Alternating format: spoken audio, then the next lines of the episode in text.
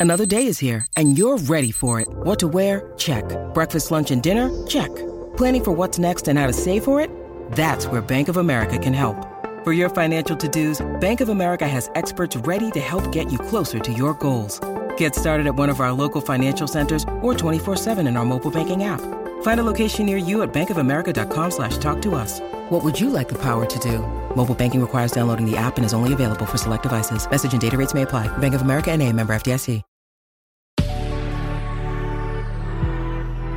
Good risings. I'm Liz Earnshaw, and this is Hash It Out. Hello, welcome back. If you've been following along this week, you know we have been talking about how what we experienced in childhood can impact our adult relationships. And we have been focusing on one topic in particular, which is called the imago, or you could think of it as your relationship template.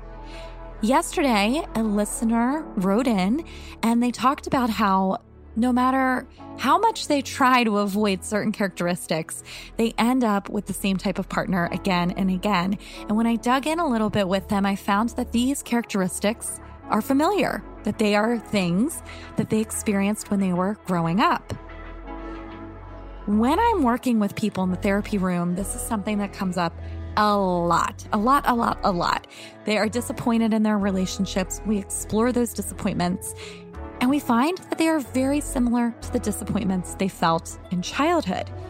And they'll ask me, why didn't I see this in the beginning? How did I miss all of this stuff that feels exactly like what was so difficult in my childhood? And it'll be extra frustrating sometimes because they will have made a conscious decision with themselves to not go into a relationship with someone like that. So they will say, I told myself that I did not want to be in a relationship with someone who doesn't play or isn't fun or doesn't go on adventures or isn't emotionally available or isn't compassionate. But I've somehow ended up in a relationship with someone like that. So it's super, super, super frustrating, right? And I think most people have experienced that in, in some capacity where it's like, oh, why do I keep walking into this? Why can't I miss it somehow? The human desire to connect creates this dense fog. So, as I've talked about a lot, when we're getting to know somebody, we want to see the good about them because we're kind of wired to connect with them, right? We want to be in a relationship. We have all of these hormones surging. And so, during that infatuation stage, when we're being filled with those happy love hormones, then we're going to be fueled to see the good. And as a result, that person comes to represent reward to our brain, and our brain doesn't want us to see the bad. Seeing the bad would lead to far fewer connections, and in an evolutionary sense, fewer babies. Then the hormones dissipate, and we start to see reality. And the reality says, oh no, I see the good, but I also see the bad, and now I feel stuck. One of my favorite quotes from Harville Hendrix is The positive traits are going to be of interest to your conscious mind. The negative ones will attract your unconscious. They're the traits that are connected to your frustrations. Through nature's anesthesia, it will keep you from seeing the negative traits in your chosen partner.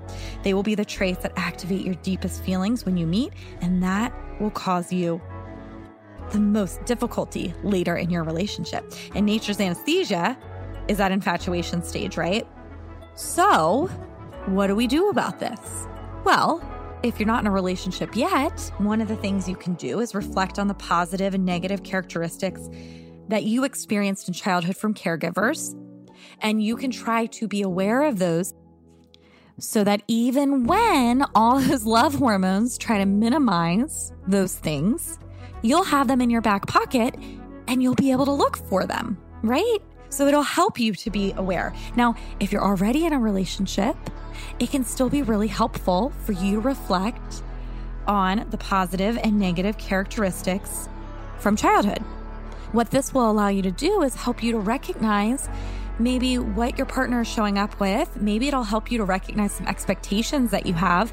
And it will ultimately help you to express to your partner that these characteristics aren't only disappointing in the present, but they are connected to a history of disappointments And so, even though maybe it's not that big of a deal in the moment, when they happen, it's almost like they're rubbing up against a really deep wound.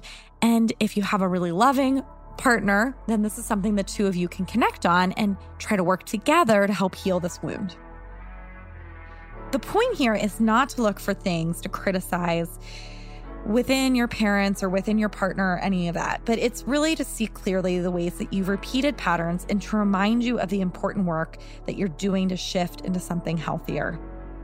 So, if you have a partner and you find that they exhibit many of the disappointing characteristics of your caregivers, this doesn't necessarily mean that you've chosen the wrong person, right? But it does mean that you both have a job to do, which is to show up authentically and to help each other feel safe enough to heal the wounds of childhood. And this is something that I talk a lot about in my book. And I want this to work. We talk about how are we creating security in our relationships so that when wounds from the past or wounds from the relationship, things caused in the relationship, when they surface, that we are working to create a space that feels safe and responsive so that each person can begin to heal.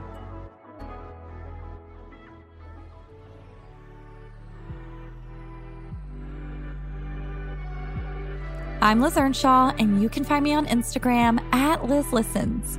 Thank you for listening to Good Risings. We love hearing from you, so please leave us a review. And until next time, love on your loved ones.